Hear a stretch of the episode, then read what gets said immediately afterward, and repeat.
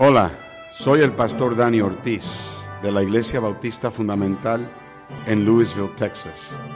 Quiero darte la bienvenida a nuestro podcast donde escucharás verdades de la palabra de Dios. Oramos que sean una ayuda en tu crecimiento espiritual y una bendición para tu vida. Dios te bendiga. Esperamos que disfrutes el mensaje de la palabra de Dios. Esta es una historia personal, es un testimonio Él dijo, todo comenzó cuando mi padre se murió en el 1996. Fue una tremenda pérdida para mí. Una pérdida tan grande que yo escogí encerrarla dentro de una caja y no lidiar con ella. En otras palabras, él se embotelló y no como que la echó a un lado. Para afrontarla me mantuve ocupado, pero pronto caí en una depresión bien fuerte. Perdí 25 libras. Estaba durmiendo entre 14 y 16 horas al día.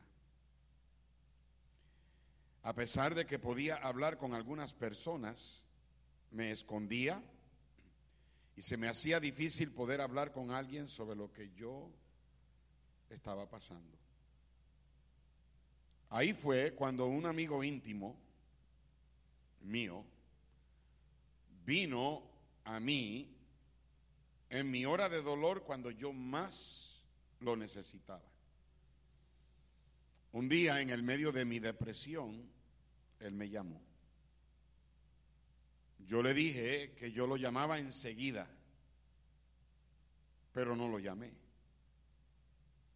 Él era mi mejor amigo, pero yo lo estaba evadiendo. Yo sabía que él quería entrar en esa área de mi vida que yo había encerrado, pero yo no quería que él entrara.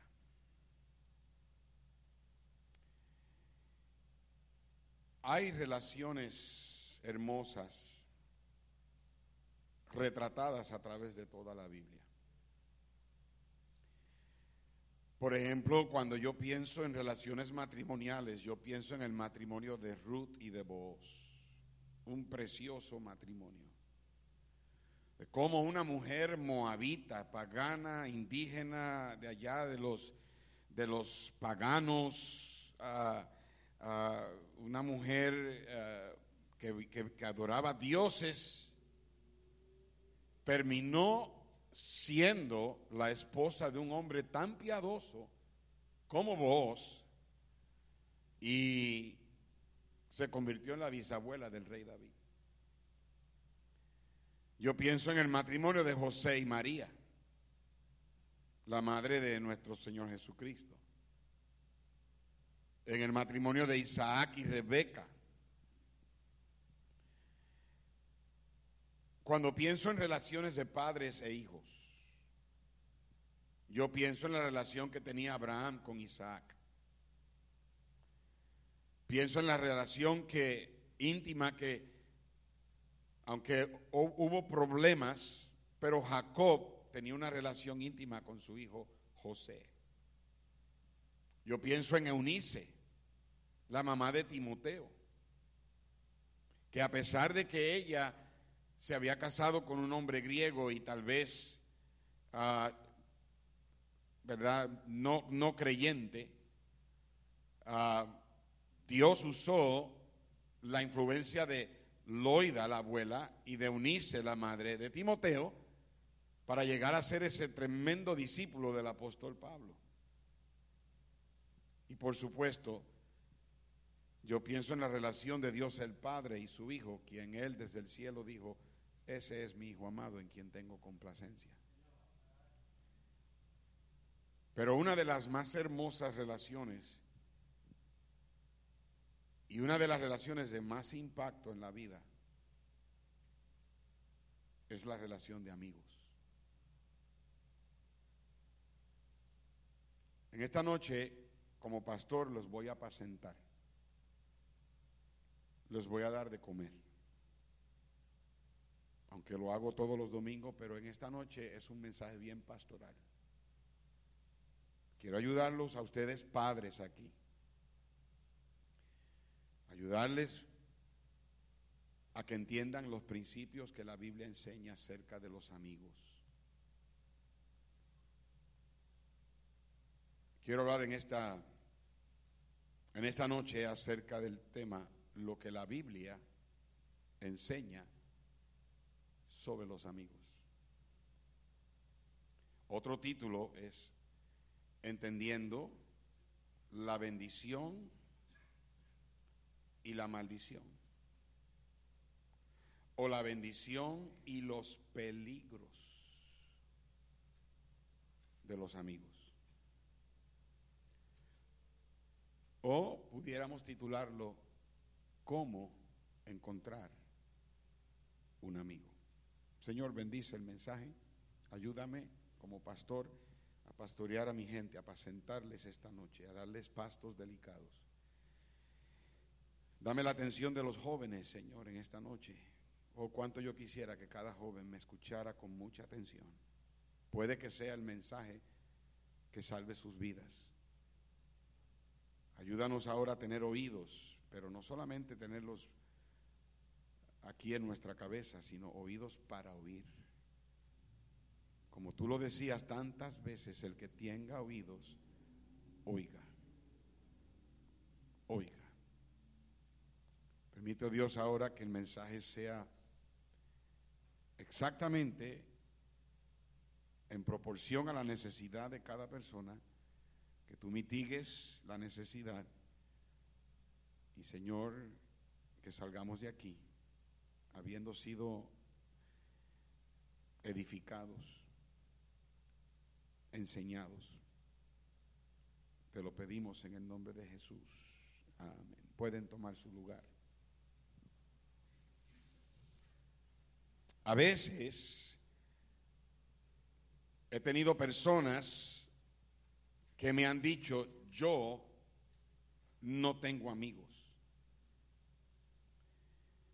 O me han dicho, yo no entiendo por qué yo no puedo tener un amigo o una amiga. Este mensaje es para todos. Pero si hay un grupo que tiene más problemas con esto, son las muchachas, las señoritas, las adolescentes. yo te pido a ustedes, jovencitas aquí, muchachas de la iglesia, escúchenme. Permíteme hablarte como un papá le hablaría a su hija. Muchas veces personas que me han dicho ese comentario me han preguntado cómo puede uno encontrar un amigo o una amiga íntimo, íntima, a close friend, a best friend, un mejor amigo. Yo voy a contestar esa pregunta a través del mensaje. Sin duda, muchos predicadores concentran más en los peligros que hay en tener amigos incorrectos que las bendiciones que vienen por tener los amigos correctos. La mayoría de las veces los predicadores cuando eh, predican, especialmente en conferencias o en campamentos de jóvenes, y están hablando de los amigos, por lo general sus mensajes son advertencias. Sus mensajes son Ten cuidado con, ten cuidado con la mala juntilla ahí. Y no hay nada de malo con eso. Y sin duda, uno de los peligros más grandes en las relaciones humanas es tener el amigo incorrecto. Es uno de los peligros más grandes.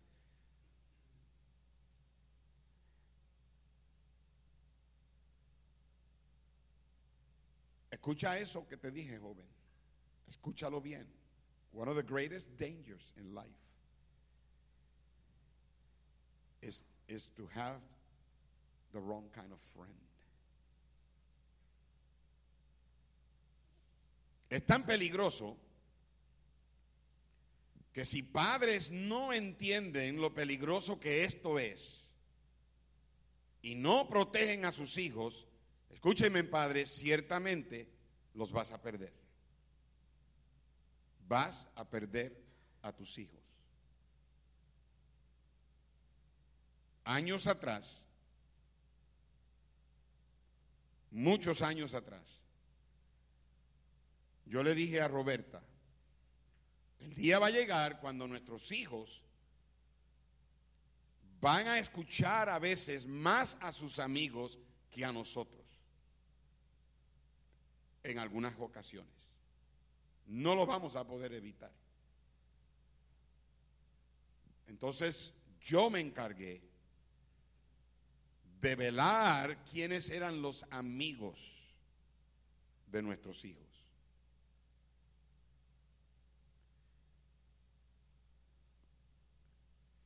Pero esta es la razón principal por qué jóvenes son destruidos.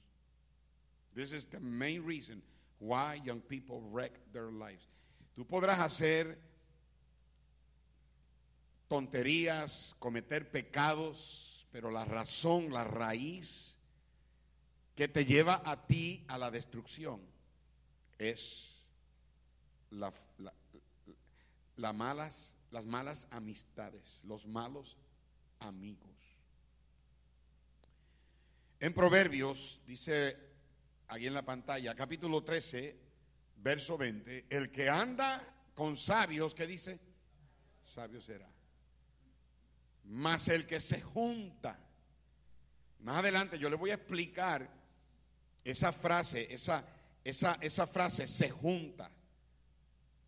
Mas el que se junta con necios será quebrantado. De acuerdo con ese verso, hay bendiciones en las buenas amistades, los buenos amigos. Y hay peligros grandes con las malas amistades.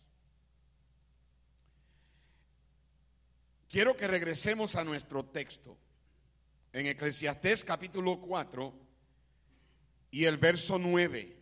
Ese verso, y e, ese verso para mí, en mi opinión, es el verso que mejor describe lo que un amigo es en la vida, lo que debe ser un amigo en la vida. Okay, young people, listen to me. Escúchenme. Dice la Biblia, vamos a leerlo en voz alta todos, lo tienen en la pantalla también. Everyone together, ready? Mejor son dos que uno porque tienen mejor paga de su trabajo. Ese versículo, ese versículo implica que tú necesitas un buen amigo. ¿Por qué? Porque un buen amigo aumenta el potencial y la productividad de tu vida. Dos amigos producen más trabajando juntos que ambos producirían si trabajaran separados. En una publicación yo leí uh, no me acuerdo exactamente cuál era el evento, pero iban a medir la fuerza de caballos.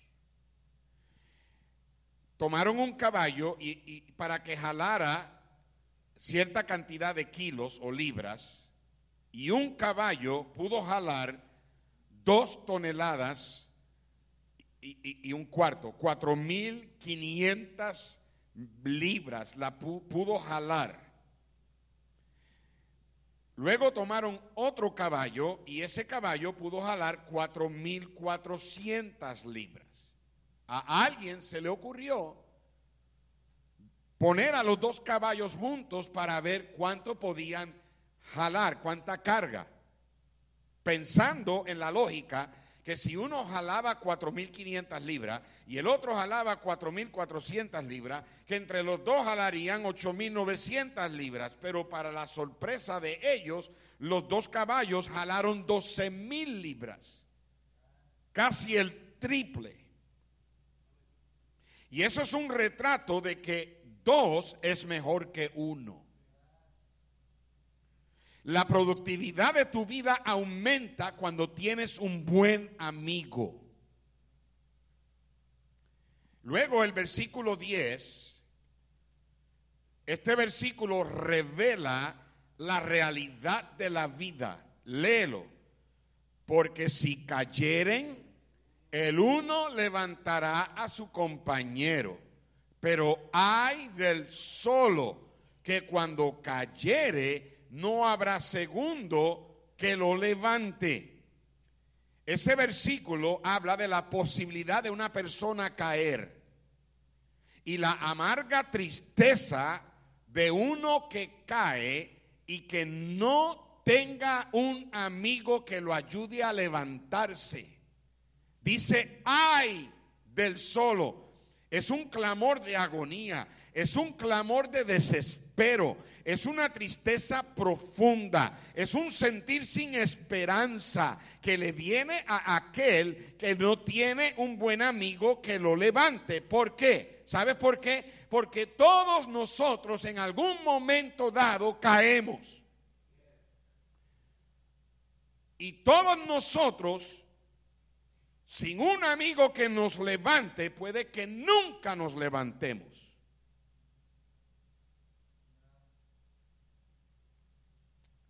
Como introducción, lo primero que quiero decir es, quiero tratar es con esta pregunta, ¿qué es un amigo? Yo les voy a dar lo que yo creo es una definición bíblica. Y te voy a explicar por qué es una definición bíblica. Un amigo es una persona pastoral. Escúchenme, le voy a explicar. Un amigo es una persona pastoral. ¿Por qué digo pastoral? Porque esa persona cuida de ti, te guía y te alimenta o te apacienta. Y de hecho, de, dicho sea de paso, esa definición se aplica ya sea a un buen amigo como a un amigo malo. Un amigo bueno es aquel, esa persona pastoral que cuida de ti, que te guía y te alimenta, te apacienta. Un amigo malo, obviamente, no te cuida, no te guía y no te apacienta o no te lleva a cosas buenas. Un buen amigo se preocupa más por ti. A good friend will care about you more than he cares about himself or herself se preocupa más por ti que de él mismo o de ella. Que te cuida, te ayuda en lo que necesitas. Un mal amigo es una persona que su prioridad es cuidarte, apacentarte, pero por lo que él o ella obtienen de ti. Y te guía hacer cosas que no debes hacer. En Proverbios 22, 24, dice, no te entremetas con el iracundo, ni te acompañes, esa palabra, acompañes con el hombre, el hombre de enojos. La palabra implica que un amigo es como un pastor.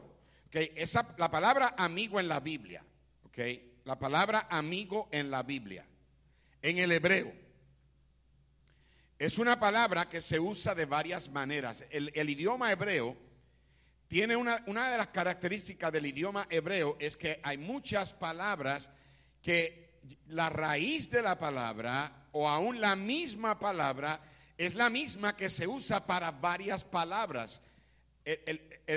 lo que la diferencia una de otra es el contexto en que se está usando. Por ejemplo, en la antigua versión, en la versión del, de 1909, donde Job, la esposa de Job, cuando él lo perdió todo, ¿qué fue lo que la esposa de Job le dijo a Job? ¿Qué dijo? maldice a Dios y muérete. Pero en la Biblia antigua, ¿qué dice?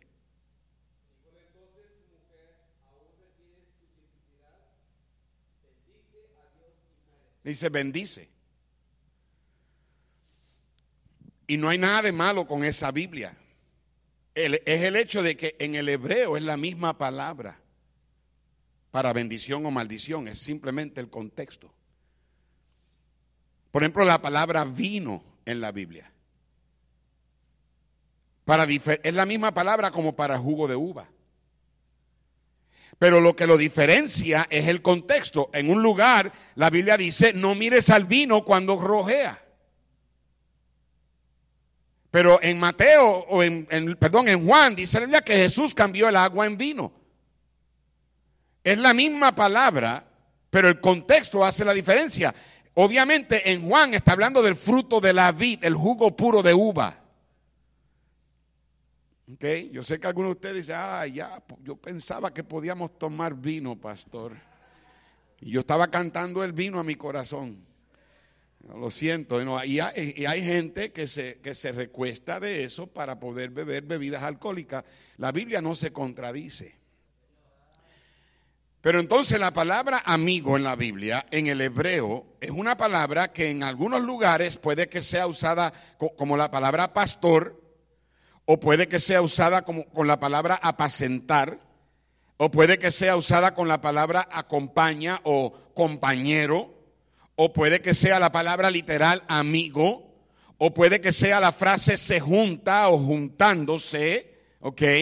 Entonces, a lo que quiero llegar es, y por eso es que quiero tomar estos versículos y explicarles por qué esto es para mí una definición bíblica. Un amigo es una persona pastoral, es una persona que te apacienta, que te cuida, que te alimenta, que te provee para, para tú estar bien, que cuida de tu bienestar. En Proverbios 28, 7, dice la palabra de Dios, el que guarda la ley es hijo prudente, mas el que es compañero, amigo de glotones, avergüenza a su padre. En Proverbios 13:20 leímos unos momentos atrás, el que anda con sabios, sabio será, mas el que se junta, el amigo de necios los compañeros de gente que, son necias, dice, será quebrantado. Un buen amigo te anima a que hagas cosas buenas. Un amigo malo te anima a que hagas cosas malas. Are you listening, young people? Ejemplo de esto fue Amnón, que tenía un primo hermano llamado Jonadab, que era un amigo malo, y vamos a hablar de él más adelante. En Proverbios 27, 19 dice la Biblia, como en el agua el rostro corresponde al rostro. ¿Alguna vez tú has mirado en un río y te has mirado tu rostro? Como en el agua el rostro corresponde al rostro, así el corazón del hombre al del hombre. Ese, ese versículo enseña al principio que un buen amigo tiene un corazón como el tuyo. De hecho, tú puedes darte cuenta la clase de persona que una persona es por los amigos que tiene. Pues todos conocen el dicho, dime con quién andas. Y algunos de ustedes creen que está en la Biblia.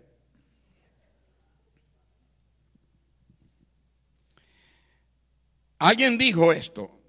Alguien dijo que un amigo es alguien que conoce la canción en tu corazón y que puede cantarte las palabras cuando a ti se te han olvidado. En Deuteronomio 13, verso 6, dice la Biblia, si te incitare tu hermano, mire, mire, la, mire las relaciones que hay en este versículo, si te incitare tu hermano, hijo de tu madre, o tu hijo, o tu hija, tu mujer o tu amigo íntimo. Ahí en, esa, en esas relaciones de familia está el amigo íntimo. Y dice, diciendo en secreto, vamos y sirvamos a dioses ajenos que ni tú ni tus padres conocisteis. El principio ahí es que la influencia de un amigo es como casi de familia. La Biblia nos dice que Jesús tuvo hermanos y hermanas, pero nunca se juntaba casi con ellos. Lo tenían por loco. Él no tenía dónde reposar su cabeza. Sin embargo, él iba mucho a la casa de Lázaro y de Marta y María. En un amigo entonces, una persona que cuida, que te ayuda, que te levanta, que te anima a hacer cosas buenas, que está más preocupado por tu bienestar. Es como una persona pastoral, una persona que te apacienta, una persona que te alimenta. La segunda pregunta que quiero contestar es, ¿cuántos amigos necesita una persona? ¿Verdad? ¿Cuántos? La verdad es que uno no necesita tener muchos amigos íntimos. Let me explain this to you this way. Déjame explicarles esto de esta manera. La amistad se compara a una pirámide. La pirámide es bien ancha abajo y a medida que va se levanta, se pone más angosta arriba.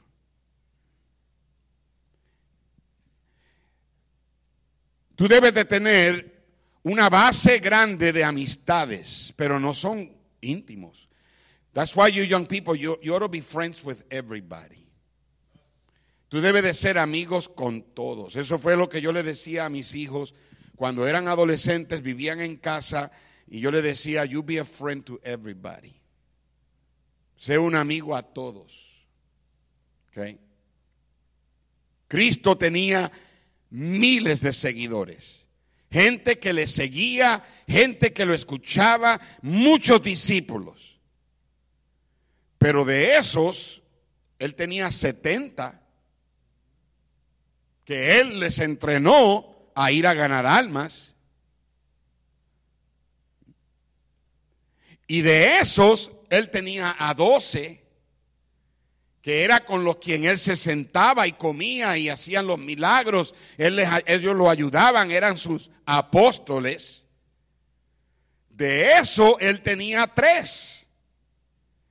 Juan, Jacobo y Pedro, que eran los que eran más cercanos a él, subieron al monte de la transfiguración con él fueron al huerto de Getsemaní y fueron más adelante con él a orar. Y de esos tres, él tenía uno que se recostó en su pecho. Y fue el único de todos que estuvo al pie de la cruz y le confió a su mamá. ¿Me están siguiendo? Entonces, la, Los amigos deben ser como esa pirámide, jóvenes. Padres, esos amigos en la base abajo de la pirámide son buenos amigos, pero no son íntimos amigos. Son compañeros, personas que conocen, con quien van a la escuela, en la iglesia, eh, ¿verdad? Pero a medida que van escogiendo sus amigos ah, más íntimos, son como cuando se sube la pirámide. La otra pregunta que quiero contestar es esta, ¿cómo uno encuentra y retiene amigos? En Proverbios 18, 24 dice la Biblia, el hombre que tiene amigos ha de mostrarse amigo, y amigo hay más unido que un hermano. Dios nos da la libertad de uno escoger a sus amigos, compañeros, con quien se junta. Proverbios 13:20 lo leímos, el que anda con sabios, sabio será, mas el que se junta con necios será quebrantado. obviamente Dios te ha dado a ti y a mí la oportunidad, la libertad, el libre albedrío de tú y yo escoger quiénes son nuestros amigos. Tú puedes escoger gente sabia o tú puedes escoger gente necia. Está de parte de ti. En Proverbios 22, 24 dice la palabra de Dios, no te entrementas con el iracundo, ni te acompañes, no seas amigo, no, sea, ah, no te juntes, ah, no tengas una amistad íntima con el hombre de enojos. Estos versos enseñan el principio de que uno escoge sus amigos. Ahora, vamos al mensaje. ¿Cuáles son los principios que la Biblia enseña acerca de los amigos? ¿Qué es lo que la Biblia enseña acerca de cómo uno encuentra amigos? Número uno, reconoce la importancia de uno tener buenos amigos en lugar de amigos incorrectos. Mejor es que tú entiendas este, esto. Mejor es que tú sepas lo importante que esto es.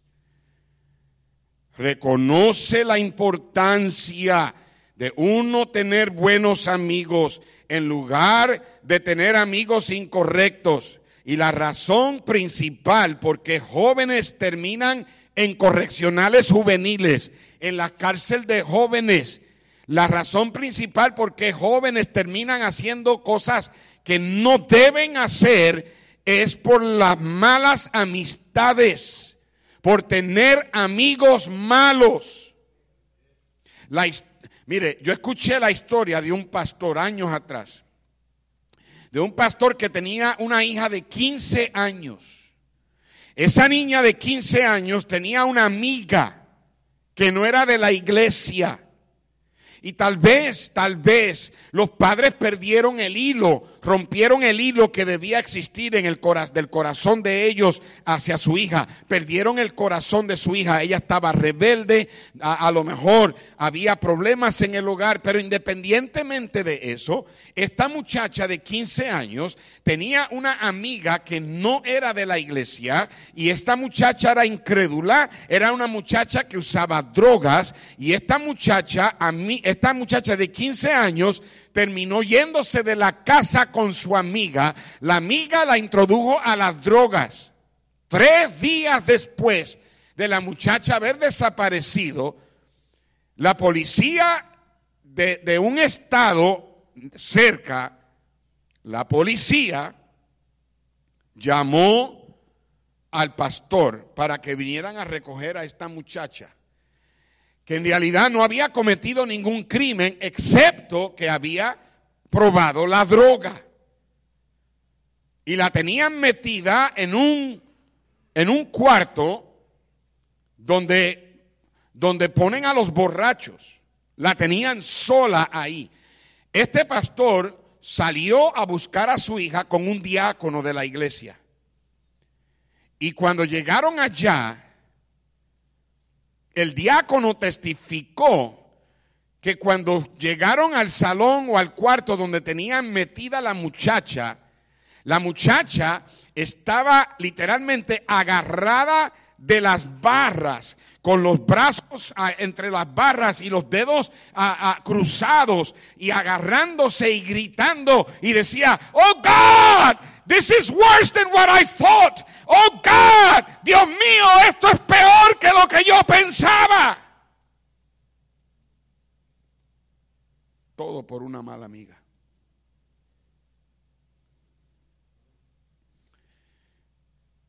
¿Sabes, young people, you know? ¿Tú sabes por qué esto es de tanta importancia? El punto lo dice, reconoce la importancia de uno tener buenos amigos. Do you know why? ¿Sabes por qué? Porque tú eres o serás lo que tus amigos son. Because you are or you will be what your friends are.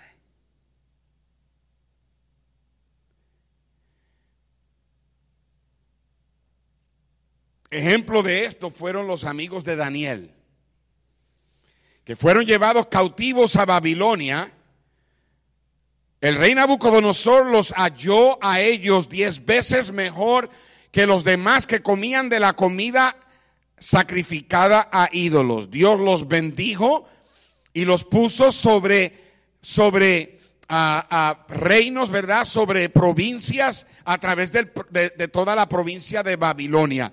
En el capítulo 3 Daniel no se ve. ¿Por qué Daniel no aparece en el capítulo 3?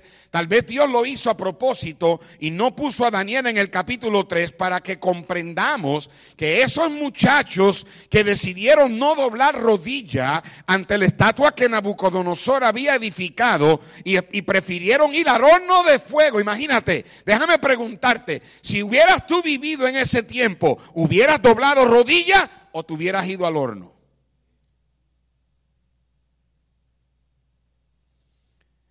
Y esos muchachos estuvieron dispuestos a ser quemados en el horno de fuego antes de adorar a la estatua de Nabucodonosor. Y la razón principal por qué esos muchachos se pararon firme fue por la influencia de su amigo Daniel. Tú eres o serás lo que tus amigos son.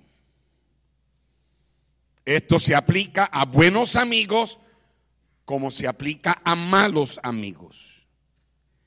En Marcos capítulo 6, verso 14 al 22 dice la Biblia, oyó el rey Herodes la fama de Jesús porque su nombre se había hecho notorio y dijo, Juan el Bautista ha resucitado de los muertos, por eso actúan en él estos poderes. Verso 15. Otros decían, es Elías. Otros decían, es un profeta o alguno de los profetas. Verso 16. Al oír esto, Herodes dijo, este es Juan, el que yo decapité, que ha resucitado de los muertos. Verso 17.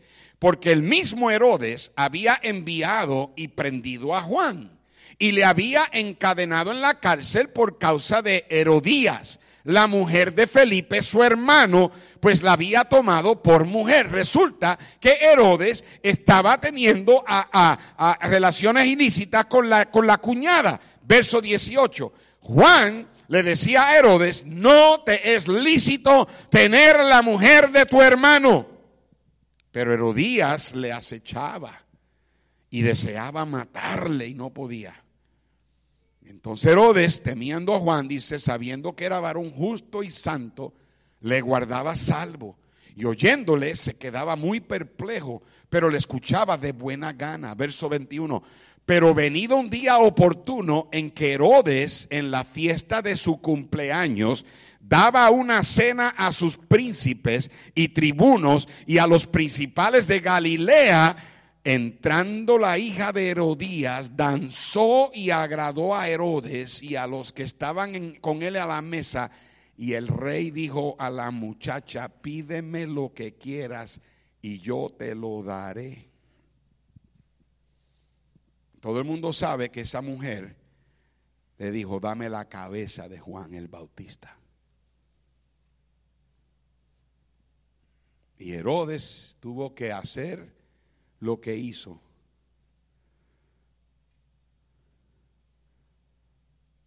Por una mala amiga. En segunda de Samuel capítulo 13 verso 3, hablando aquí de Amnón, el hijo de David, dice que Amnón tenía un amigo que se llamaba Jonadab, hijo de Simea, hermano de David. So Jonadab era primo hermano. Y dice, Jonadab era hombre muy astuto. La palabra astuto ahí es la misma palabra que se usa para describir la serpiente que era astuta más que todos los animales. Todos aquí sabemos, según segunda de Samuel capítulo 13, que Amnón tuvo un pensamiento perverso. El pensamiento perverso de Amnón fue que se enamoró de su media hermana. Pero el, enamoramiento o el amor que él sentía por su media hermana no era un amor ah, ah, puro, era una, era una infatuación y era un amor de pasión. Él se enamoró del cuerpo de su media hermana y al punto que él estaba, que no podía ni, ni se, afligía porque la quería, pero él sabía que no la podía tener porque ella era virgen. Hasta cierto punto, Amnón tenía ciertos ah, principios morales que le impedían hacerle daño a su media hermana. Pero este Jonadab, supuestamente amigo, lo, lo, lo, incitó a que fingiera que estaba enfermo para que su padre mandara a su media hermana a darle de comer y cuando él estuviera solo con ella, que entonces la violara, que la deshonrara y fue lo que hizo. Un mal amigo te hace hacer cosas que no debes.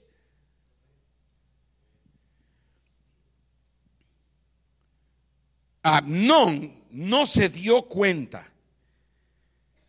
En el momento que él le quiso, le hizo caso a su primo hermano, su amigo, no se dio cuenta que esa mismo, en ese mismo momento él firmó su propia sentencia de muerte. Porque dos años después, Absalón, que era medio hermano, pero él era hermano de sangre de Tamar, la media hermana de Amnón, esperó al momento correcto y se vengó y mató a su hermano Abnón.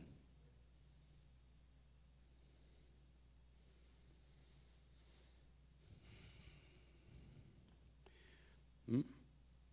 Déjame preguntarte, ¿tus amigos ahora mismo son buenos o son malos?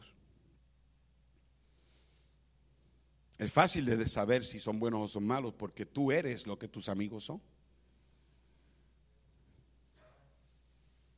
You are what your friends are.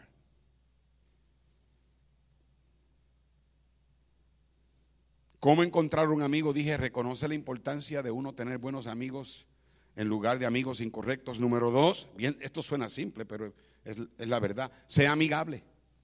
You want to have friends? Be friendly. Sea amigable. En Proverbios 18, 24, el hombre que tiene amigos ha de mostrarse amigo. Para algunos es más fácil ser amigables que otros. No, tú dirás, pero pastor, es que yo por naturaleza soy introvertido, soy bien tímido. Bueno, pues chúpate el dedo y mientras eh, te chupas el dedo, sea amigable. Si quieres tener amigos. Uno no encuentra amigos hasta que se muestra amigable. Número tres, sirve a otros. Serve others. sígueme. Okay. La filosofía del mundo allá afuera en cuanto a los amigos es totalmente antibíblica. El mundo allá te dice que tú, eh, te dice, mira, tú le dices a alguien, you want to be my friend, I'll be your friend. Y la, la mentalidad de ellos es, si tú eres mi amigo, o yo soy tu amigo, o si tú eres mi amiga, y yo soy tu amiga, entonces ah, te voy a contar todo, yo te voy a, confiar todo y, si yo te digo algo, no digas a nadie y, a veces hasta, mira, te voy a decir algo para que hagas, pero tú sabes, yo te protejo, que si eso no es amigo. That's not a friend. Ese te va a llevar a la destrucción. Algunas de ustedes muchachas aquí tienen más amistad con otras muchachas que lo que tú tienes con tu mamá.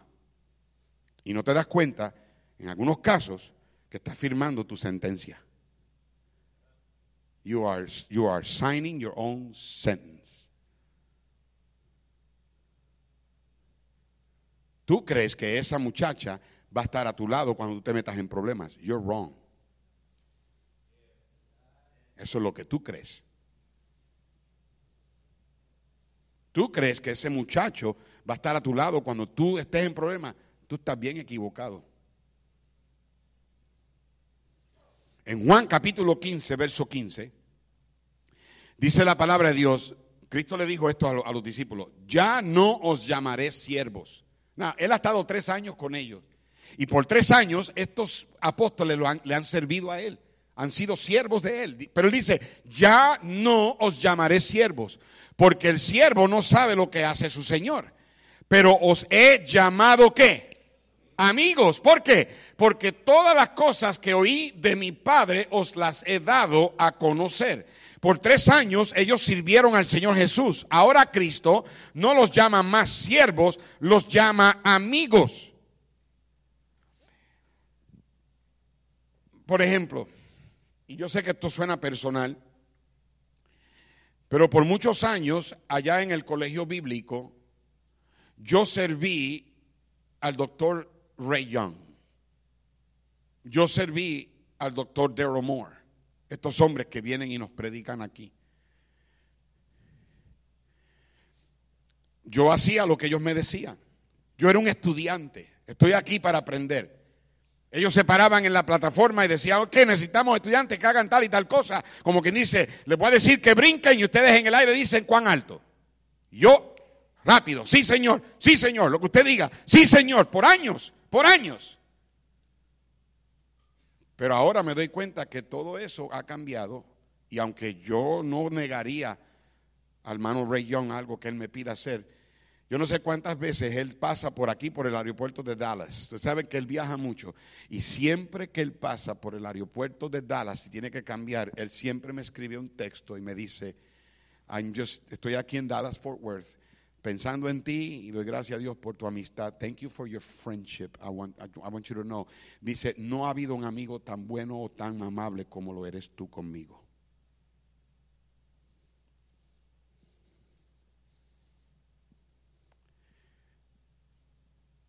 Aquí es donde muchos fracasan. La mayoría de la gente no encuentra amigos porque los están buscando. Están buscando un amigo. Especialmente las muchachas, I want to have a best friend. Están, lo que están buscando es por alguien que les trate bien, por alguien que les sirva, por alguien que les ame, por alguien que les mitigue las necesidades. Pero por eso no encuentras amigos. Yo me he pasado 19 años que he estado pastoreando esta iglesia. Desde que yo estoy aquí, yo me he pasado siendo un siervo para muchos siervos de Dios. De alguna manera u otra, yo no sé cómo, pero lo puedo ver en la Biblia. Ahora yo tengo docenas y docenas de amigos a través del mundo. Buenos amigos nos apoyamos. Buenos amigos nos ayudamos. Buenos amigos estamos ahí para levantarnos cuando caemos. Nada en la vida trae tanta bendición como el tener un buen amigo. Nada en la vida trae tanta maldición como tener un amigo incorrecto. Por eso es el, eh, el, peligro, el peligro del silencio. Cuando jóvenes se tapan cosas, se encubren, cuando jóvenes sabes de cosas que otros jóvenes están haciendo y tú lo sabes y porque tú eres su amigo, I'm his friend, I cannot rat, yo no quiero ser soplón, ah, yo no voy a decir nada. You think that you are being a friend, you're not being a friend. Tú no eres un buen amigo. De hecho, yo no quisiera un amigo como tú.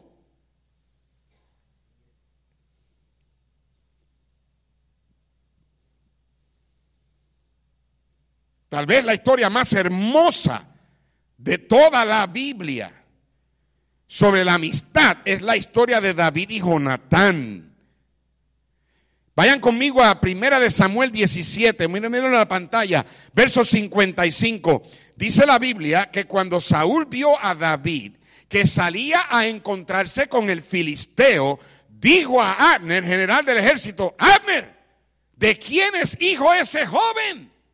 Y Abner respondió, vive tu alma, oh rey, que yo no lo sé. Y el rey dijo, pregunta de quién es hijo ese joven.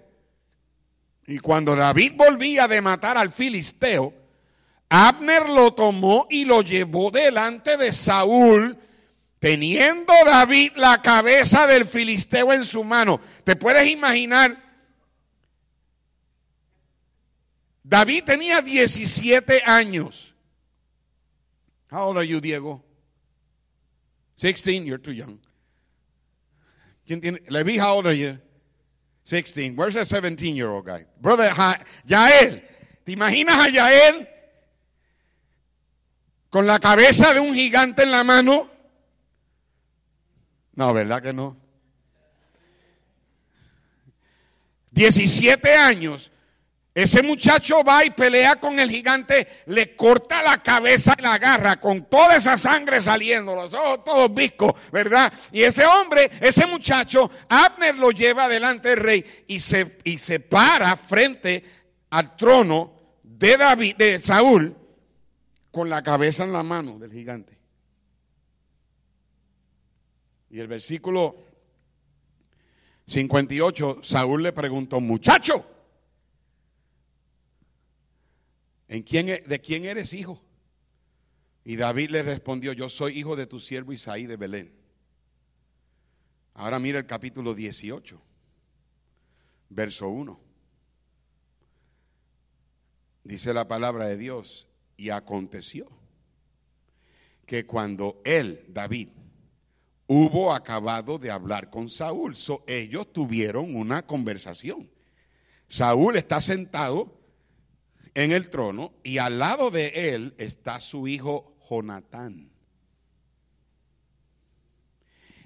Y Saúl está hablando con David, David con la cabeza en la mano del gigante.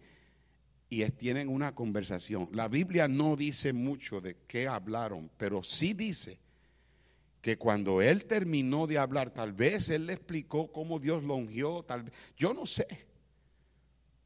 Yo lo que sé es que cuando él terminó de hablar, dice que el alma de Jonatán quedó ligada con la de David. Y lo amó Jonatán como a sí mismo. Jonatán está escuchando a este muchacho de 17 años hablando con su papá. Jonatán no era un muchacho de la misma edad de David. Mucha gente piensa eso. Jonatán era un hombre ya de 38, 39 años de edad. Él era casi 20 años mayor que David. Él está supuesto a tomar el reino de Israel si su papá muere. Él es el heredero del trono. Pero él está escuchando a este muchacho hablar con su papá. Y yo no sé si fue una admiración o un respeto o algo que ese muchacho estaba diciendo que Jonatán quedó impactado Jonatán quedó completamente asombrado. Se dio cuenta que la mano de Dios estaba sobre él y su alma quedó ligada a, la de David y lo amó Jonatán, dice la Biblia, como sí mismo. Verso 2, dice la Biblia, y Saúl le tomó a David aquel día y no le dejó volver a la casa de su padre. Verso 3, e hicieron pacto Jonatán y David, porque él, hablando de Jonatán, le amaba como a sí mismo. Ni está diciendo que David tenía el mismo amor hacia Jonatán, es que Jonatán ligó su alma al alma de David. Y verso 4, y Jonatán se quitó el manto que llevaba y se lo dio a David. Otra ropa suya, hasta su espada, su arco y su talabarte. Como queriendo decir, yo reconozco que si algo pasa con mi papá, no soy yo el que voy a tener el trono, eres tú. Lo cuidó, lo ayudó hasta el final. Jonatán hasta estuvo dispuesto de morir con su papá porque él amaba a su papá. Jonatán fue leal a su papá, aunque su papá fue un hombre que al final terminó mal. Estaba tan amargado que quiso matar a David. Le dio envidia, le dieron celos y lo buscó y lo trató de matar. Dos veces lo trató de enclavar contra la pared. Pero Jonatán, aunque fue leal a su papá, Jonatán fue amigo de David.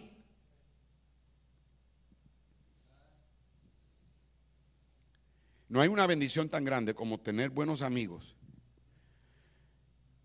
Durante mis tiempos de cirugía, yo he tenido pastores misioneros que, viven en otros países que me han dicho, por ejemplo, el hermano Ricardo Valverde y yo somos buenos, pero muy buenos amigos. Y él me ha dicho, Dani, tú sabes que si tú me necesitas, yo busco el primer vuelo y yo caigo ahí.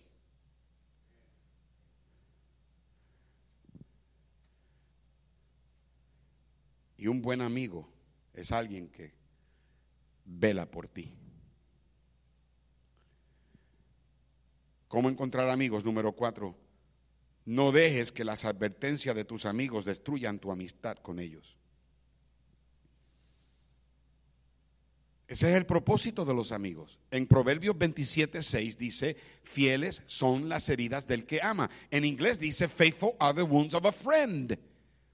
Fieles son las heridas de un amigo. Mira, dale gracias a Dios si tienes un amigo que te dice a ti, hey, no hagas eso. Dale gracias a Dios si tienes un amigo que te dice, o una amiga que te dice, tú haces algo así, yo soy el primero que se lo digo a tu papá o a tu mamá, o se lo digo al pastor. Sí, ese es el problema, que los jóvenes, que, que, que, que si alguien te diría eso, los demás jóvenes, ah, ese es un soplón, he's a rat. Y echan a ese al lado. Se convierte en un cero en la izquierda en el departamento de jóvenes. Cuando lo más probable, ese es el mejor amigo que ustedes tienen. El que está dispuesto a herirte. Faithful. Fieles son las heridas del que ama.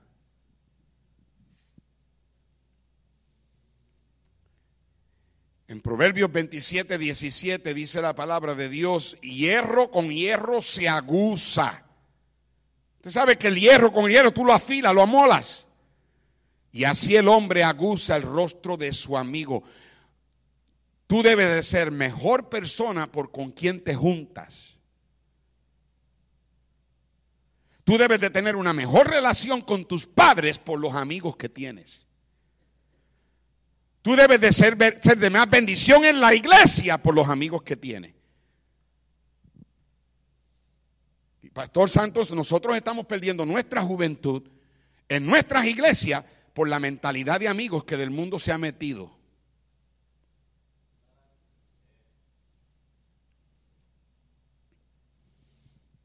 Un buen amigo está a tu lado en las buenas y en las malas. En Proverbios 17, 17 dice, en todo tiempo ama el amigo. Y es como un hermano en tiempo de angustia. Jóvenes, no te enojes con tus padres cuando te advierten de las malas influencias que pueden destruirte. Don't get mad at them. If anything, they're your best friends. Tus padres son tus mejores amigos. Ellos están a tu lado en las buenas y en las malas.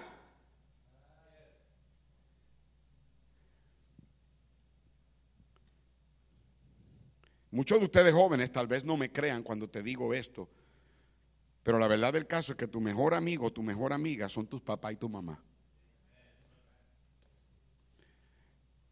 Número cinco, cómo encontrar amigos. No creas malos reportes acerca de tus buenos amigos. Escucha esto.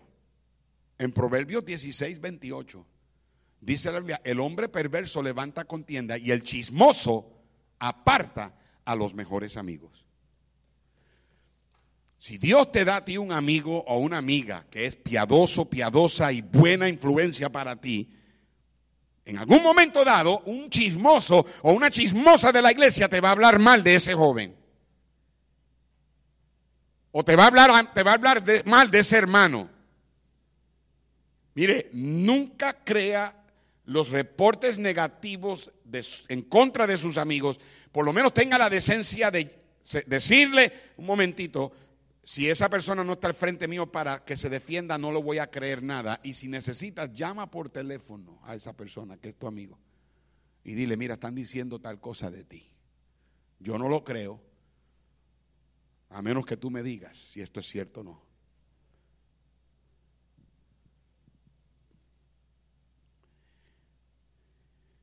Número seis, no trates de ser el único amigo de alguien. Eh, este es el problema, que muchas veces, especialmente las muchachas, quieren tener solamente una amiga. Y no quieren que esa amiga sea amiga de más nadie. Vea, hasta se, se ponen celosos, se ponen celosas. Que si se hacen amigos de otra persona, entonces no me van a hacer a mí el amigo ya. Yo, y si se junta con otra, que ya no van a hablar conmigo. Mira, escúchame bien, por el amor de Dios. Entiende el principio bíblico. Jesús fue un amigo de muchos y nunca se sintió amenazado de que sus amigos tuvieran amigos.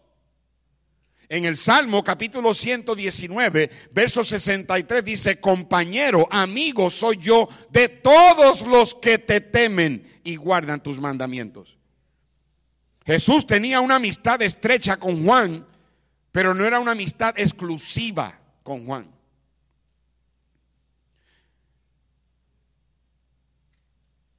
Yo no estoy diciendo que si alguien dice, es que yo no quiero que ella tenga otra amiga excepto yo, que es una mala persona, simplemente que esa no es una buena característica bíblica de amistad, no es saludable tampoco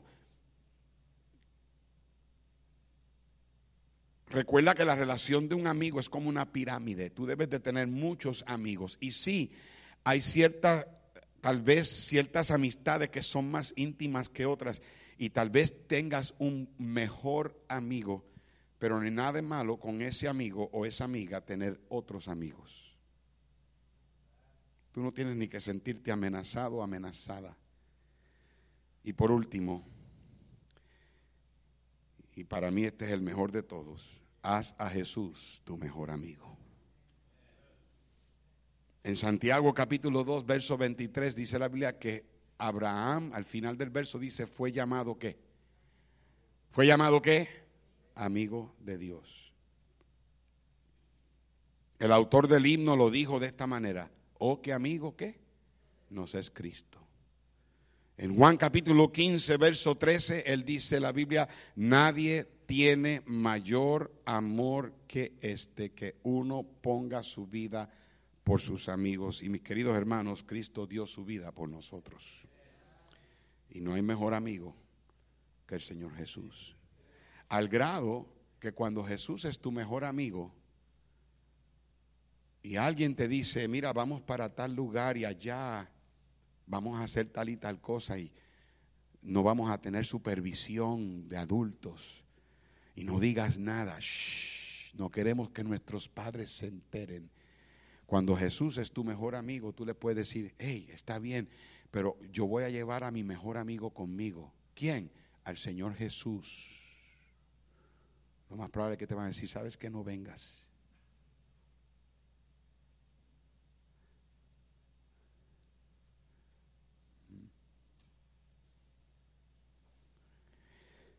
Un día en el medio de mi depresión, él me llamó. Le dije que yo lo llamaba enseguida, pero no lo llamé. Él era mi mejor amigo, pero lo estaba evadiendo. Yo sabía que él quería entrar en esa área de mi vida, pero yo no lo quería dejar entrar a él. Escuche, el, predicador Gary Roseberg dijo, tres horas de no haber escuchado de mí mi amigo estaba en un avión hacia Iowa. Por cuatro días él estuvo conmigo, cuatro días hasta que por fin pude hablar. Su amigo se llamaba Steve. Y Steve me hizo tres preguntas. Me dijo, Gary, ¿te sientes que Dios ya no está contigo? Gary, ¿Te sientes que ya no puedes predicar? Gary, ¿te sientes que tu esposa se debió haber casado con otro? Le dio al clavo en la cabeza.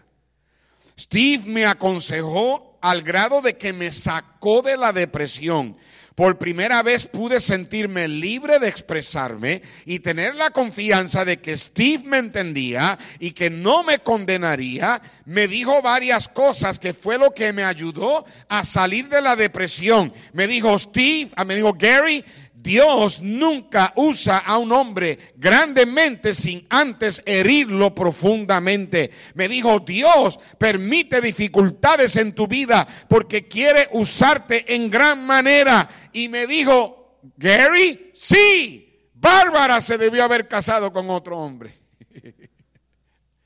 y en medio de todas esas lágrimas se estaban riendo de esa.